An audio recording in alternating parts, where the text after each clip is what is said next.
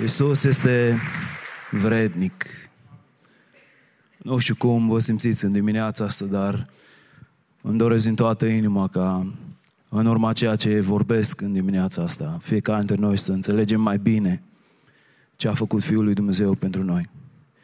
Și prin Duhul Sfânt să ne îndrăgostim și mai mult să ne supunem din ce în ce mai mult Lui. Știu că suntem în vremuri mai dificile și în vremurile mai dificile fiecare dintre noi trebuie să învățăm să ne ancorăm în El. Când se întâmplă fel de fel de lucruri și oamenii sunt aprinși și stârniți în firea pământească și vorbesc lucruri care n-ar trebui să vorbească și fac lucruri care n-ar trebui să le facă. Un lucru care învăț de fiecare dată e să mă ațintesc cu privirea și cu inima la Domnul Iisus Hristos. În orice vremuri, cât de dificile ar fi, dacă îți ațintești privirile asupra Fiului lui Dumnezeu, ești biruitor. Că nu te lași doborât, copleșit de circumstanțe, ci te ațintești cu privirea și cu inima la Fiul lui Dumnezeu, ești biruitor. Sora Marico privește țintă înspre Dumnezeu. Asta te va ține tare, îți va da putere și te va binecuvânta. Vineri am fost la mormântarea fratelui Petrica Simion, un om al lui Dumnezeu.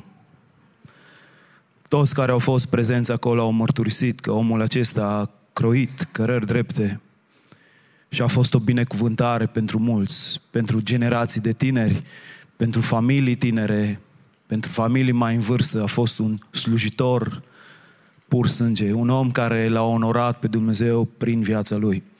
Și am putea să facem un exercițiu simplu în dimineața asta, să ne ridicăm în picioare.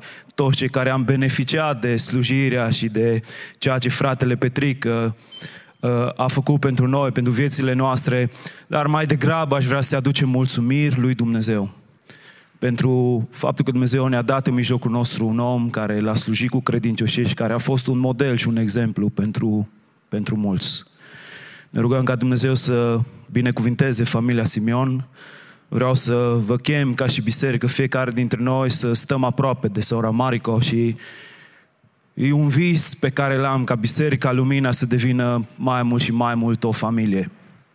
Mai mult și mai mult o familie și când suntem o familie nu lipsim la evenimente importante, stăm unii pentru alții, ne încurajăm, ne zidim și știu clar că Dumnezeu are în vedere ca biserica noastră să se clădească și să se zidească în direcția asta, așa că Domnul să ne dea har fiecare dintre noi. Vreau să deschideți cuvântul Dumnezeu la Geneza unu, versetele douăzeci și șase și douăzeci și șapte.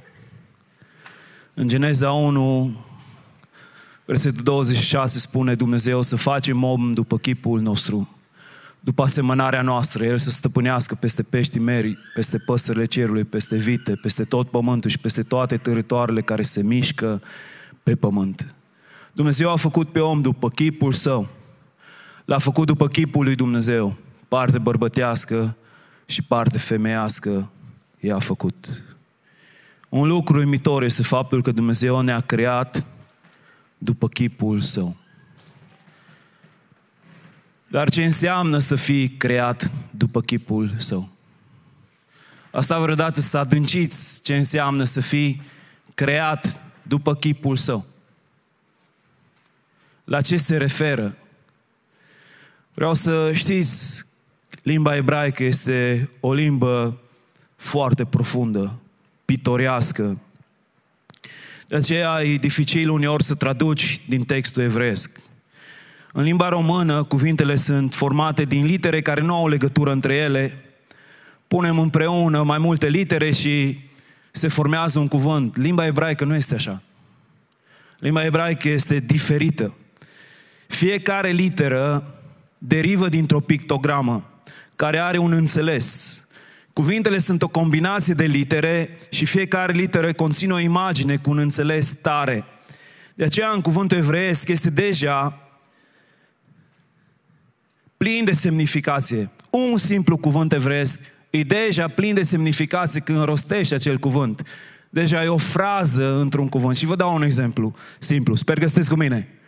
Învățăm ebraică în dimineața asta. Cuvântul av sau ab este cuvântul tată. Tată este format din două litere.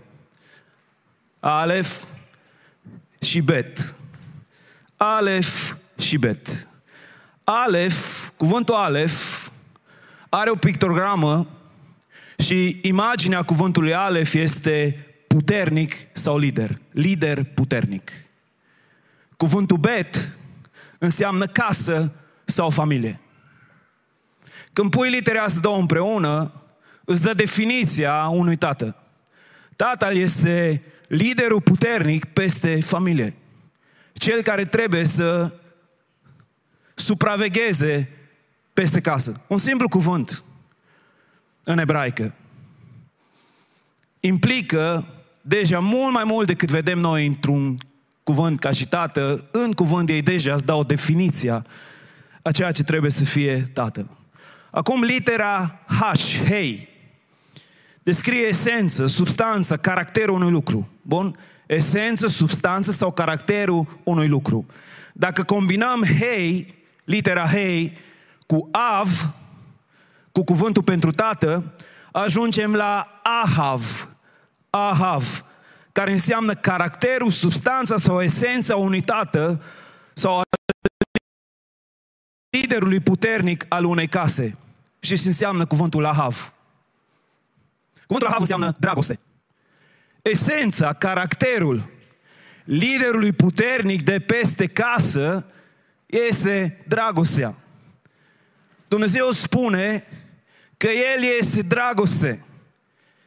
Iubirea Tatălui din ceruri, a lui Av, să fie împreună cu noi. De aceea când încerci să traduci cuvinte din limba ebraică, cuvântul în sine are o semnificație mult mai profundă. Acum când este folosit cuvântul în ebraică pentru a descrie după chipul și asemănarea lui Dumnezeu, este folosit cuvântul demut. Demut. Demut descrie similarități între două lucruri, reflecții sau copii, ecouri, dar la rădăcina cuvântului demut este dam. Dam. Dam este cuvânt evreiesc pentru sânge. Dam este cuvântul evreiesc pentru sânge. Asta înseamnă că a fi creat după chipul lui Dumnezeu înseamnă că sângele primului om a venit din el, de la el.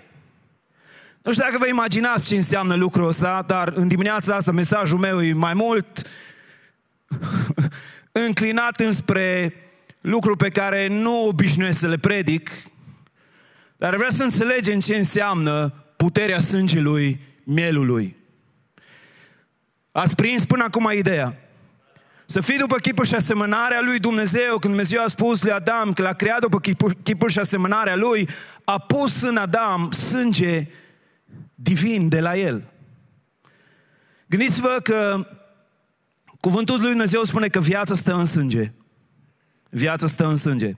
Levitic șaptesprezece spune asta. Sângele lui Adam a fost curat, perfect, nepoluat, nealterat de păcat. Acest sânge reflectă gloria lui Dumnezeu și dacă nu ar fi existat ca Adam să, tre- să cadă în păcat, Adam ar fi trăit veșnic în acel sânge, din pricina sângelui divin care curgea în el. Deci acest sânge divin care curgea în venele lui Adam era atât de perfect încât omul ar fi putut trăi etern cu trupul său fizic. Nu doar atât, însă acest proces de îmbătrânire nu ar fi început niciodată, iar omul ar fi rămas în starea lui perfectă. No, a fost atribuția, datoria, porunca lui Dumnezeu pentru om să fie roditor, să se înmulțească. Gândiți-vă la urmașii lui Adam și Eva dacă aceștia n-ar fi păcătuit. ar fi fost ființe perfecte cu sânge divin și A D N perfect, la fel ca și Adam l-ar fi reflectat pe Dumnezeu în toate lucrurile. Dar noi știm că lucrurile n-au stat așa. Omul a căzut în păcat, căderea în păcat a început un nou proces în om, un proces al morții. Dumnezeu a spus omului, dacă mănânci din pomul cunoștinței binelui și răului, vei muri. Dacă există o conexiune între sânge și viață, logica simplă ne spune că ceva s-a întâmplat cu sângele omului. Sângele divin perfect a fost alterat. Iar căderea în păcat a fost scrisă în A D N-ul lui. Căderea în păcat a fost scrisă în A D N-ul lui. Acum știm că știința medicală ne spune că A D N-ul este locul în care avem stocat make-up-ul genetic. Acum că această cădere este înregistrată în sângele lui Adam, acest cod genetic este transmis din generație în generație.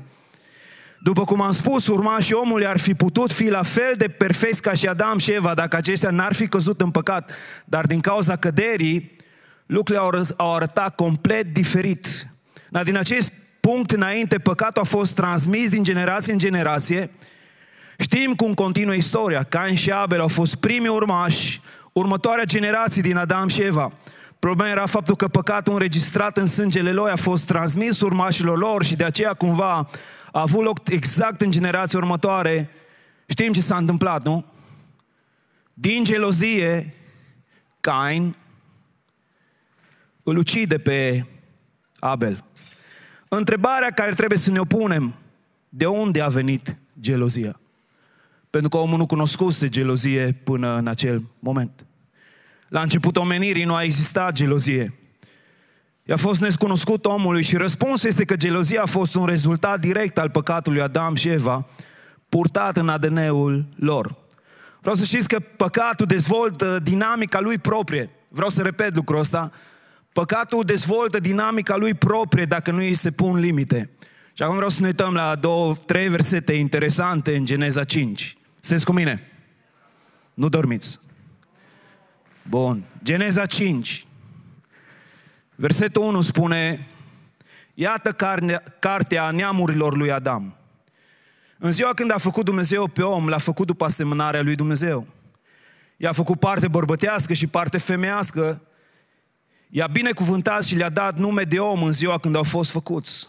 La vârsta de o sută treizeci de ani, Adam a născut un fiu după chipul și asemănarea lui. Și a pus numele Set. Din cronologia descendenților de Adam primim informații prețioase. Descrierea genealogiei lui Adam ne spune că omul a fost creat după chipul și asemănarea lui Dumnezeu. Chiar versetele astea spun lucrul ăsta. Dar dacă suntem atenți la versetul trei, Adam l-a avut pe Set, însă nu ni se spune că Set a fost creat după chipul și asemănarea lui Dumnezeu, ci după chipul și asemănarea lui Adam. Pentru că sângele lui Adam a fost alterat prin păcat. A fost poluat, dacă vreți, prin păcat. Dacă Set ar fi fost creat după chipul și asemănarea lui Dumnezeu, ar fi fost perfect ca și tatăl său la început.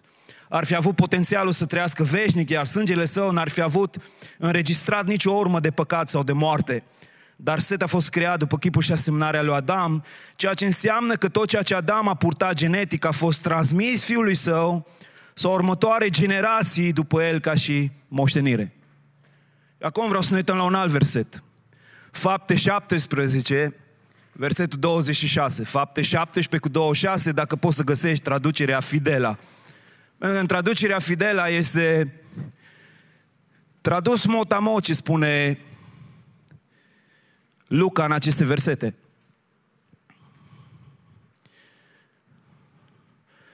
Spune, și a făcut dintr-un singur sânge toate națiunile oamenilor să locuiască pe toată fața pământului și a hotărât timpurile dinainte rânduite și granițele locuinței lor.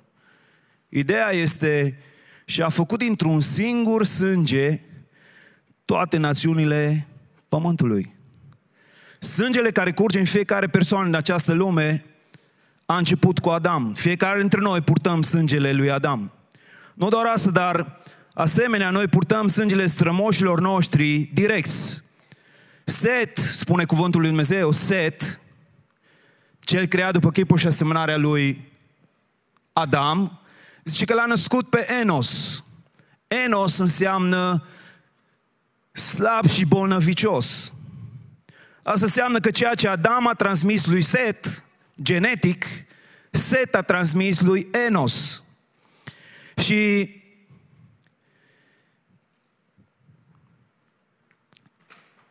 Set nu a transmis lui Enos doar ceea ce l-a primit de la Adam, ci ceea ce el însuși a înregistrat în codul său genetic. În codul său genetic, prin trăirea lui. Ce mi-ar place fiecare dintre noi să, să înțelegem este că tot ce facem noi pe acest pământ este înregistrat în codul nostru genetic. Niciunul dintre noi nu putem să ștergem lucrurile astea. Chiar și când ai impresia că nu te vede nimeni, că nu te aude nimeni, că nu-i nimeni în preajmă, tot ceea ce tu faci este înregistrat în codul tău genetic. De asemenea, Enos a transmis mai departe propriul său păcat fiului său, Cainan, la care se adaugă nelegiuirea lui Set și Adam. Cainan a transmis mai departe propriul său păcat plus ceea ce era înregistrat de la Enos, Set și Adam asupra fiului său, Mahalalel. Și nu știu dacă a stat să meditați vreodată. O chestie simplă. Ca tu să te naști, a fost nevoie de doi părinți. Și specific, un bărbat și o femeie. Corect? Ca ei să se nască, a fost nevoie de patru persoane. Tata tău a avut mamă și tată, mama ta a avut mamă și tată. Deci, doi părinți, patru bunici, opt străbunici. Opt străbunici. Care la rândul lor au avut și ei nevoie de un tată și o mamă și au fost șaisprezece stră-străbunici. Care la rândul lor au avut nevoie de treizeci și doi de stră-stră-străbunici. Știți cam câte persoane sunt necesare sau au fost necesare doar cu trei sute de ani în urmă ca tu să te naști? Persoanele alea s-au interconectat cumva unele cu altele și din pricina lor te-ai născut tu. Știți cam câți? La unsprezecea generație, cu trei sute de ani în urmă, la unsprezecea generație au fost necesari patru mii nouăzeci și patru de oameni. La unsprezecea generație înapoi au fost necesari patru mii nouăzeci și patru de oameni. Ăia patru mii nouăzeci și patru de oameni, fiecare dintre ei au avut o viață, moștenirile lor, ceea ce au trăit strămoșilor înainte, ceea ce au trăit ei, tot ce s-a întâmplat în ultimii trei sute de ani. Codul tău genetic este foarte încărcat. Foarte încărcat. No, putem merge cu această înșiruire până ajungem la propriul tău sânge, deoarece toți am fost creați din Adam, după chipul și asemănarea lui. Fiecare purtăm A D N-ul părinților noștri și toate lucrurile care ei le-au făcut și legămintele lor. Fiecare dintre noi semănăm fizic cu părinții noștri. Nu? Come on! Oricât de mult vrei să semeni cu Brad Pitt, na. Sau cu Gică Hagi. Sau cu Ronaldo unii. Nu. Semeni cu cei din familia ta. Și dacă te uiți în poze și după patru, cinci, șase generații, recunoști același nas, aceiași ochi, aceeași formă a mâinii, aceeași formă a picioarelor, a urechii și a celorlalte lucruri, pentru că moștenești lucrul ăsta. Dar în același timp, noi purtăm și manierele părinților noștri. Por și manierele părinților tăi. Felul în care ei tratează sau ascund lucrurile. Părinții noștri ne-au dat o moștenire prin aceste lucruri, deoarece ei au fost făcuți după chipul și asemănarea, am fost făcuți după chipul și asemănarea lor. Dar uneori dacă ne uităm la mai mult de patru, cinci, șase generații, uneori poți să descoperi, și în ultima, în ultima vreme, nu că mi-am dorit, dar s-a întâmplat, să lucrez cu mai mulți oameni care au descoperit că în linia lor generațională au fost multe lucruri care n-au fost ok. Și poți să descoperi de multe ori că după cinci șase generații, în unele familii sunt forme specifice de cancer, ce se transmit din generație în generație, alții au aceleași probleme financiare, în altele sunt crime sau mori subite, misterioase, și sunt lucruri ce se tot repetă din generație în generație. Și de multe ori aceste lucruri, să știți, sunt rezultatele unor păcate și legăminte de sânge făcute de strămoși, lucruri care trebuiesc rupte. Când luăm în considerare de unde se trag strămoșii noștri și ceea ce au făcut ei, ne facem o idee legată de ceea ce purtăm în A D N-ul sângelui nostru. Și vreau să știți că legămintele sunt foarte importante. Mă auziți? Legămintele sunt foarte importante. Mulți oameni nu pricep și mă rog acum să vină un spirit de revelație care să atingă pe toți oamenii care sunt prezenți în acest loc. În toată Scriptura Dumnezeu se relaționează la oameni doar pe baza legămintelor. În toată Scriptura Dumnezeu se relaționează la oameni pe baza legămintelor. Vă dau un exemplu din Scripturi. La început, dacă citești în Scriptură, e folosită sintagma asta cu privire la Dumnezeu. Domnul Dumnezeu. Nu zice doar Dumnezeu singur, ci spune Domnul Dumnezeu. Vorbește despre Domnul Dumnezeu care s-a întâlnit cu Adam și știți ce înseamnă Domnul Dumnezeu? Înseamnă Dumnezeul personal care avea o relație de legământ cu Adam. Domnul Dumnezeu este folosit și la Avram, Domnul Dumnezeu este folosit și la Moise, Domnul Dumnezeu este folosit și la Gedeon, și la David, și la ceilalți, dar când vine vorba de Balaam, nu este folosit Domnul Dumnezeu. Dar Balaam a auzit vocea lui Dumnezeu, a profețit. Dar cuvântul Dumnezeu ne spune clar că atunci când este folosită relația pe care Balaam o avea cu Dumnezeu, Dumnezeu este descris doar ca și Elohim, nu ca și Iahve, Dumnezeul legământului. Balaam n-a fost niciodată într-un legământ cu Dumnezeu. Și poți să-L cunoști pe Dumnezeu, poți să auzi de la El, și Balaam a avut parte de lucrurile astea, poți să și crezi în El, și chiar Apostolul Iacov zice foarte tare și răspicat, e așa ca o palmă și dracii cred și se înfioară. Tu trebuie să umbli într-o relație de legământ cu Dumnezeu. Relație de legământ cu Dumnezeu. Dacă stai și studiezi puțin din Scripturi, Cuvântul Dumnezeu vorbește despre patru tipuri de legământ. Noi o să stăm în toate, stăm în cel mai important, cel mai puternic. Sunt legăminte de sânge în Scripturi, legăminte de sânge. Sunt legăminte pe baza sămânței, sunt legăminte de sare și legăminte pe baza cuvintelor. Vă dau un exemplu. Cel mai puternic legământ dintre toate legămintele în Scripturi sunt legămintele de sânge.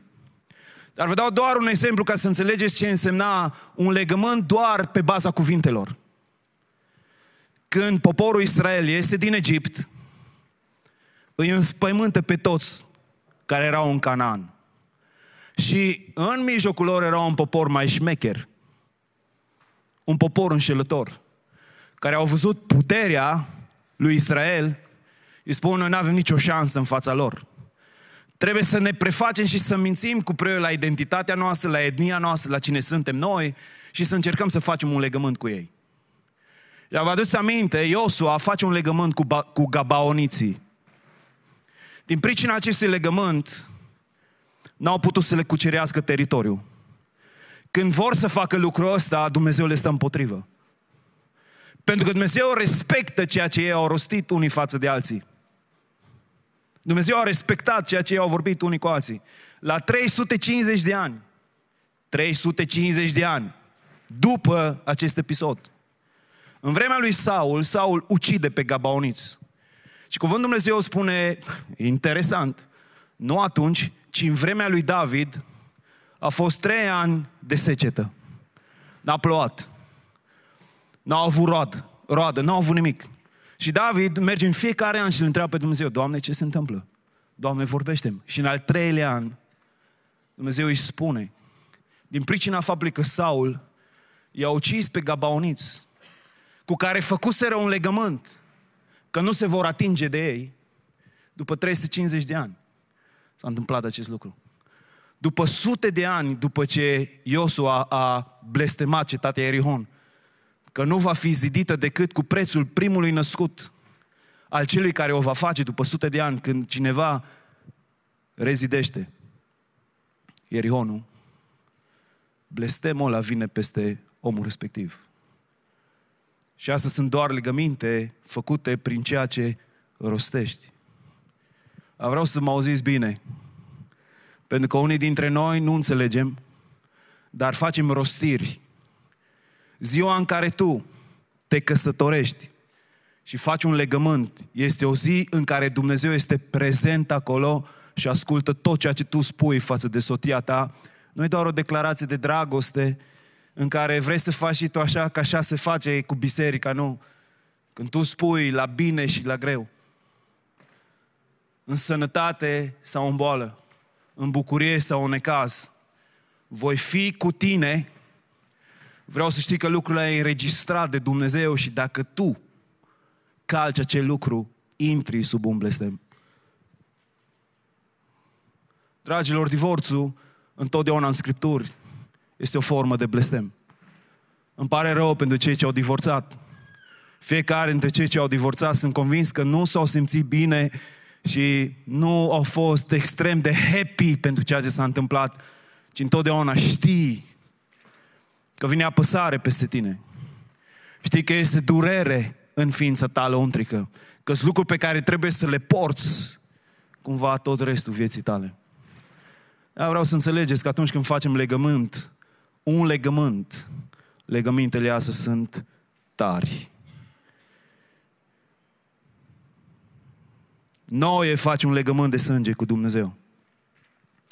M-am întrebat de multe ori, când citeam povestea lui Noe, de ce din animalele curate Dumnezeu ia șapte perechi.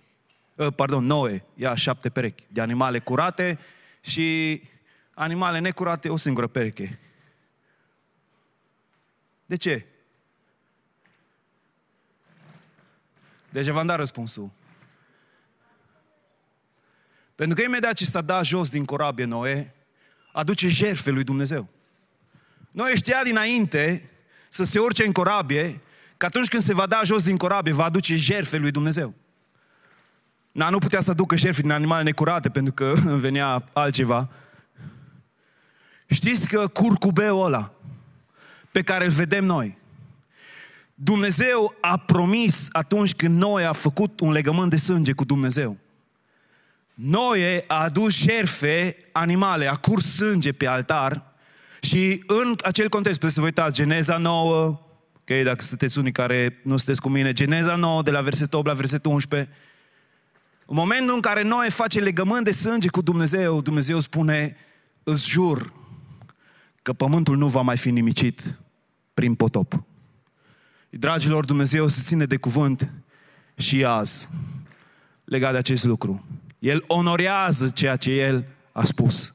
Chiar și în lucrul ăsta simplu poți să vezi că poți să ai încredere în ce vorbește Dumnezeu. La cel mai puternic legământ este cel făcut în sângele mielului. Cel mai puternic legământ este legământul făcut în sângele mielului și revenim imediat la lucrul ăsta.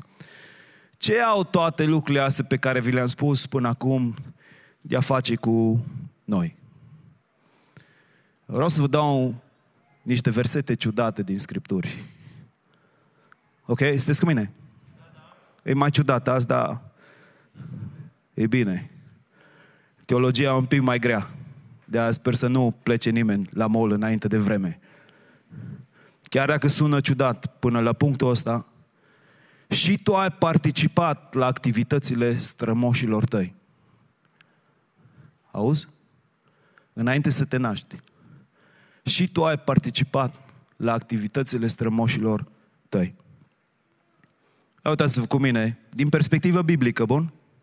Ce spune cuvântul Dumnezeu în Evrei șapte, de la versetul opt. Evrei șapte, versetul opt. Și apoi aici zice, cei ce iau zeciuială sunt niște oameni muritori, pe când acolo o ia cineva despre care se mărturisește că este viu. Mai mult, însuși Levi, care ia zeciuială și se referă la preoția levitică care trăia din zeciuielile poporului Israel. Autorul epistolei către evrei zice, Levi care lua zeciuială, zeciuială de la poporul Israel ca să trăiască, zice că însuși Levi a dat zeciuială, ca să zicem așa, prin Adam. Avram, bravo, căci era încă în coapsele strămoșului său când a întâmpinat Melchisedec pe Avram. Spune că Levi era în coapsele tatălui său.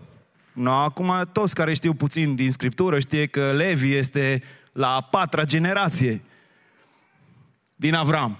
Hai, dacă zicea Isaac, mh, mai înțelegeai. Dar zice despre Levi, a patra generație, spune că era în coapsele lui Avram atunci când Avram a dat zeciuială. Acum să mergem la ceea ce e cel mai important în dimineața asta. întâi Corinteni cincisprezece cu douăzeci și doi spune așa: și după cum toți mor în Adam, tot așa toți vor învia în Iisus Hristos. Acest verset spune că toți am participat în păcatul lui Adam și al strămoșilor noștri. Toți ne-am născut dintr-un singur sânge, sângele lui Adam, și pentru că toți am fost prezenți în coapsele lui Adam când a păcătuit, toți murim în Adam. Vestea extraordinară este că chiar dacă toți murim în Adam, avem posibilitatea să înviem prin Hristos. În și prin Hristos sunteți vii, răscumpărați, justificați, sfințiți, curățiți, înălțați și iertați. Și sângele meu este sânge divin care este aplicat peste păcatele noastre. Sângele ăla care curgea în venele lui Adam înainte de cădere este sângele care ne răscumpără pe noi prin Fiul Său. Sânge nealterat, curat, fără păcat, sfânt. Ne curățește pe fiecare dintre noi de orice nelegiuire. Frați și surori, am mai spus lucrul ăsta că în Vechiul Testament preoții știau să lucreze cu sângele. În fiecare zi lucrau cu sânge. Și biserica din ziua de astăzi trebuie să redescopere puterea sângelui mielului. Ar fi bine ca în fiecare seară înainte să dormi să ceri să fii spălat în sângele mielului. Ca nimic din codul tău genetic să nu devină nealterat, să, ne, să devină alterat prin păcat. Ar fi bine să stai și să faci o retrospecție a tot ce cunoști din neamul tău, din familia ta, și să ceri lui Dumnezeu ca Dumnezeu să curățească viața ta și familia ta și casa ta de orice blestem, de orice legăminte făcute de înaintașii tăi. Știți de ce? Dragilor, în teologie mulți au impresia că odată ce te-ai întors la Dumnezeu, dintr-o dată s-au rupt toate de peste tine și nu mai este nimic în trecutul tău, toate s-au spălat, toate s-au rupt. Și dintr-un punct de vedere este real, dintr-un alt punct de vedere, tu trebuie să faci aceste lucruri, să mărturisești și să faci aceste... E la fel ca și păcatul. Noi suntem curați și sfinți în Hristos. Nu mai este niciun păcat, dar în același timp fiecare dintre noi ne luptăm cu păcatul în fiecare zi. Din punct de vedere pozițional, ești ceea ce devii, dar în același timp te lupți să devii ceea ce încă nu ești. La fel este și cu blestemele. Da, aici avem în mijlocul nostru surori scumpe, care au fost răscumpărate în sângele Mielului și sunt pline de Duhul Sfânt. Dar pot să vă zic că este un lucru pe care vor experimenta, pentru că Dumnezeu a rostit ceva și ce rostește Dumnezeu nu poate fi rupt de oameni. El a zis că femeile vor da naștere în durere. Ce se poate rupe de lucrurile care putem fi liberi sunt lucrurile în care am făcut un legământ sau am intrat într-un acord cu cel rău. Sângele Mielului ne poate curăța, ne poate spăla, ne poate sfinți de orice lucrare a întunericului, ne poate libera de orice boală, ne poate libera de orice blestem. Dar trebuie să înveți să aplici sângele Mielului. Săptămâna trecută am zis că săptămâna asta vorbesc despre case bântuite, duhuri teritoriale și toată săptămâna am citit despre asta, sincer. Am o întreagă carte să vă povestesc. Dacă vreți, puteți să cumpărați și voi. Revendicarea teritoriului se numește. Da, pot să vă predic o carte întreagă. Dar o să vedem din Scripturi ce spune. Ce spune cuvântul lui Dumnezeu despre teritorii. Gilia a început săptămâna trecută să spună ceva și o să continuăm săptămâna viitoare să vorbim puțin despre lucrul ăsta, dar să știi că e bine să înveți că atunci când te muți într-o locuință nouă, dacă locuința aia a fost locuită de altcineva înaintea ta, să iei o sticluță de unt de lemn și să ungi toate intrările casei tale și să chemi ca în locul în care tu locuiești să locuiască prezența sfântă a lui Dumnezeu împreună cu tine. De multe ori nu înțelegem de ce avem copii agitați în anumite locuri, nu înțelegem de ce suntem noi agitați în anumite locuri, pentru că nu discernem în lumea spirituală. Vreau să știți că locuri care au fost dedicate celui rău sunt locuri în care încă duhurile întunericului mai bântuie, mai circulă, mai lucrează. Și noi suntem chemați să avem discernământ din partea lui Dumnezeu. Prin sângele Mielului toate lucrurile astea pot fi rupte. Nu există nimeni, nici o putere, nici o voce, nici vreun înger, nici vreun legământ care să-L poată birui pe Hristos. Nici măcar moartea. Moartea l-a răpus pe fratele Petrică și moartea ne va răpune și pe noi într-o zi. Pentru că asta este ceea ce Dumnezeu a spus. Eu vreau să știți lucrul ăsta. Vreau să știți că moartea nu este prieten cu Dumnezeu. Voia lui Dumnezeu n-a fost niciodată moartea noastră. Nu putem zice la mormânt sau la mormântare că așa a fost voia lui Dumnezeu și planul lui. Nu. Dumnezeu n-a avut în plan ca oamenii să moară vreodată. Cuvântul Dumnezeu vorbește despre moarte ca fiind dușmanul lui Dumnezeu. Spune că Hristos a biruit moartea. Asta înseamnă că s-a luptat cu ea înainte să o biruiască. A biruit moartea. Și toți cei ce sunt din el vor birui moartea. Vor fi biruitori împreună cu el. Spune că moartea va fi ultima redută în calea lui Dumnezeu. Noi știm ce se va întâmpla și ăsta este unul dintre lucrurile pentru care trebuie să stăm aproape de Dumnezeu. Unul dintre lucrurile pentru care trebuie să stăm aproape de Dumnezeu. Pentru că doar în El putem să avem viață veșnică. Dragilor, îmi doresc așa de mult ca și biserică să ne îndrăgostim de Dumnezeu.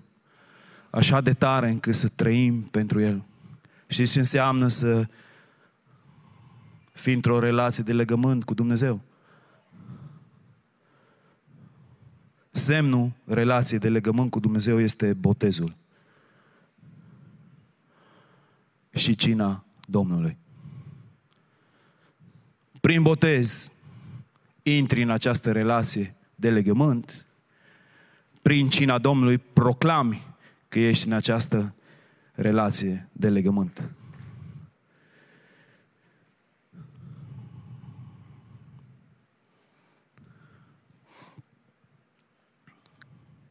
Să fii într-un legământ cu Dumnezeu înseamnă să umbli în părtășie cu El.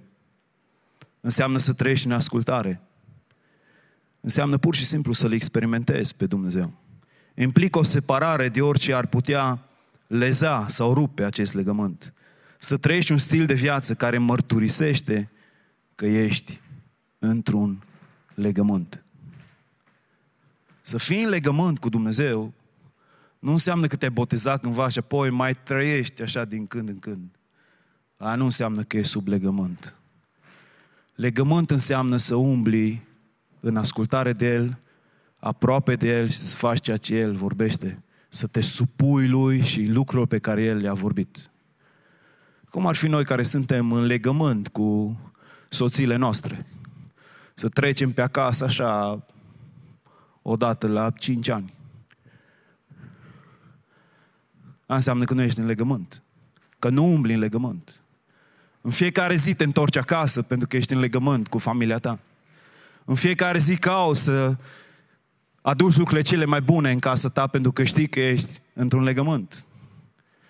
Când apare altceva și îți ocupă timpul, lucrul ăla, dușmanul ăla caută să-ți rupă legământul în care tu ești cu cineva. Și, scumpilor, avem un dușman care caută să ne rupă de legământ. Dacă nu ai făcut niciodată un legământ cu el, vreau să te încurajez să o faci cât mai repede. Nu te lăsa mințit că tu crezi în Dumnezeu și că lucrurile astea e ok cu Dumnezeu, nu? Nu, nu, nu, nu, nu. Dumnezeu intră în relație cu tine când faci legământ cu El. Ți-e clară treaba asta? Dumnezeu umblă cu tine când tu faci legământ cu El. Poți să declari înainte, poți să spui lucruri, dar e un moment hotar pentru El. Un lucru ce trebuie predicat în bisericile noastre e că cina Domnului este doar pentru cei ce sunt în legământ cu El. Mă auziți? Dragilor, cina Domnului este pentru oricine. Cina Domnului este o declarare, o declarație a celor care sunt în legământ cu El, că vor să continue în acest legământ cu El. Ori de câte ori e cina Domnului, îi spui lui Dumnezeu, Doamne, eu vreau să continui să umblu cu Tine. Chiar dacă mi este greu, chiar dacă este dificil, chiar dacă trec prin greutăți, asta e declarația mea. Voi continua să umblu împreună cu Tine. Cina Domnului nu-i pentru copii mici, nu-i pentru prieteni să nu se simtă prost, nu, e pentru cei sfinți, răscumpărați prin sângele Mielului. Pentru că intră într-o părtășie cu sângele sfânt divin al lui Dumnezeu. Lucrarea aia sângelui divin vine peste ființa ta ca să te binecuvinteze pentru că ești din familia Lui. Auziți? E un lucru important de cunoscut. Pentru că vin oameni și nu înțeleg și au impresia că toată lumea poate să facă ce vrea. Nu, nu, nu, nu. Nu, nu, nu, nu, nu. Ferește-te dacă nu ești într-o relație de legământ cu El.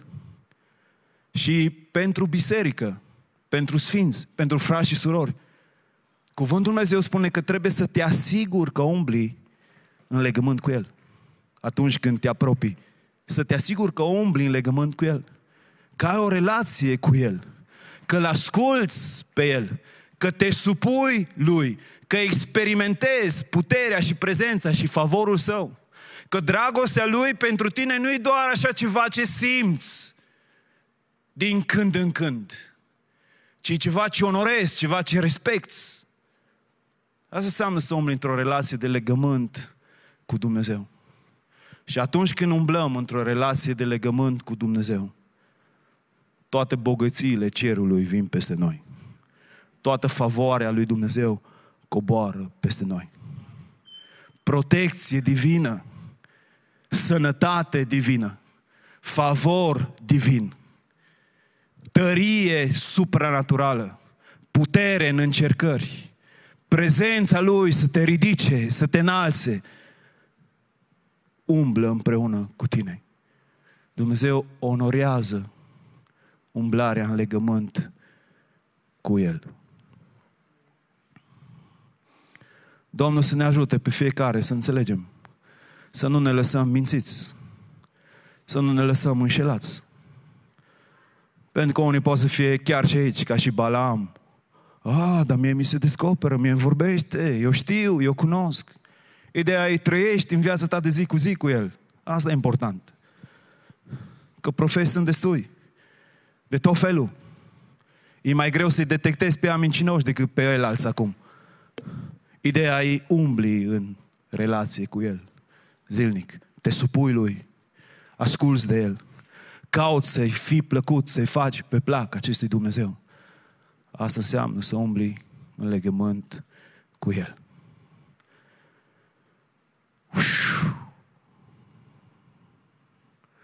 Acum când mă gândesc la ce clipe am putut trăi în dimineața asta în prezența lui la închinare. Nu știu dacă ați fost copleșit sau nu de dragostea lui. Dar când îți aduci aminte că tu erai prin negură, bâșbâiai prin lumea asta, habar n-ai, nu înțelegeai, nu știai că ai un scop în viață, nu știai că ești iubit, nu știai că ești chemat, nu știai că ai valoare, nu știai că ești prețios. Umblai așa, pf, după o casă și o mașină și o carieră mai bună. Și Dumnezeu ți s-a arătat și ți-a arătat că există mult, mult mai mult decât ce e pe acest pământ. Și ți-a descoperit că ești atât de prețios în ochii Lui, încât El, Dumnezeul cerurilor, coboară la tine. Vine și stă în părtășie cu tine, că e împreună cu tine în suferință, în, încerca, în încercări, în necazuri, că te binecuvântează, că te ridică, scumpilor. A, când, când înțelegi lucrurile astea, atunci ești copleșit de dragostea Lui și înțelegi că nu există o dragoste mai mare ca dragostea Lui Dumnezeu. Nu există o dragoste mai mare ca dragostea Lui Dumnezeu. Eu vreau să știți, fiecare dintre voi care sunteți aici, fiecare dintre noi am încercat să ne facem o viață și fiecare sau majoritatea dintre noi am ajuns la un moment dat să ne dăm seama că tot ceea ce facem noi devine cioburi. Că noi nu suntem în stare să zidim ceva ce rămâne. Statornic, ceva tare, ceva puternic. Că e nevoie de El ca acest lucru să se întâmple. E dacă și tu ești în locul ăsta în care când te uiți la viața ta, îți dai seama că tot ce ai zidit până acum e un castel de nisip, poți să vii la El. Îți promit că nimeni nu poate să-ți dea ce-ți dă El. Nimeni. Și că atunci când El te atinge și atunci când El lucrează, ești cel mai împlinit om de pe acest pământ. Cei mai împliniți oameni de pe acest pământ sunt oameni care experimentează prezența lui Dumnezeu. Nu o compar cu nimic prezența lui Dumnezeu. Nici cu cele mai tari discoteci, cele mai tari petreceri, cele mai tari beții, cele mai tari ce vreți voi, nu se pot compara. Nici când ești cel mai high, nu, nu poți să compari cu acea descoperire în prezența lui Dumnezeu. Dragă, să trece oameni o grămadă care pot să mărturisească asta, care au fost high cum n-ai fost tu niciodată și care poate să zică niciodată n-am experimentat ce am experimentat în prezența lui Dumnezeu. Dragostea m-a copleșit, m-a frânt, m-a terminat. Nici măcar n-ai cuvinte să folosești ce poate să facă Dumnezeu. De-aia lasă ca acest sânge divin să vină și peste tine, să te curățească, să te sfințească. Și fii înțelept, intră într-un legământ cu Dumnezeu. Că atunci când toate lucrurile se vor nărui pe acest pământ, și se vede destul de clar că urmează o năruire mare pe acest pământ, tu să fii găsit în acel loc în care nu poți să fii clintit. Pentru că ești în El. Dar aceia din popor care vor cunoaște pe Dumnezeul lor vor rămânea tari. Poți să pui neclintiți și vor face mari isprăvi. Să știți că va veni o vreme a bisericii când cei neclintiți vor face mari isprăvi. Nu trebuie să te chinui acum pentru câteva like-uri. O să vină o vreme când Duhul Sfânt va ridica pe cei care umblă cu adevărat cu Dumnezeu, atunci ei vor rămâne tari neclintiți și vor face mari isprăvi. Dumnezeu duce istoria într-acolo, de aceea să fim pregătiți, să fim oameni tari, neclintiți. Doamne, stăm înaintea Ta în dimineața asta. Mă rog pentru Biserica Lumina să o curățești de orice nelegiuire, Doamne, de orice lucruri ascunse. Vrem să umblăm în transparență înaintea Ta, în curăție, în lumină. Vrem să nu fim în niciun lucru în întuneric aici. Mulțumesc că Tu ești Dumnezeul care aduci lumină, care faci lumină. Vrem sângele mielului să fie prețios în mijlocul nostru. De aceea, ca și adunare, stăm în această dimineață înaintea Ta și cerem să ne curățești pe deplin. Să ne curățești pe deplin. Rupe orice forme de blestem de peste noi, de peste viețile noastre, de peste casele noastre, de peste familiile noastre. Sângele mielului să ne spele, să ne curățească, să fim sfințiți prin sângele mielului, răscumpărați prin sângele mielului, păziți prin sângele mielului, favorizați prin sângele mielului. Lasă ca sângele mielului să acopere întreagă această casă, de la cel mai mic până la cel mai în vârstă. Toți să fim acoperiți în sângele mielului care ne spală și ne curățește de orice păcat. Vrem să mărturisim orice fel de păcat ca să fim curățiți și sfințiți prin sângele mielului. Înălțăm jertfa Ta, Iisus, în acest loc, în această dimineață, în timp ce vrem să ne apropiem.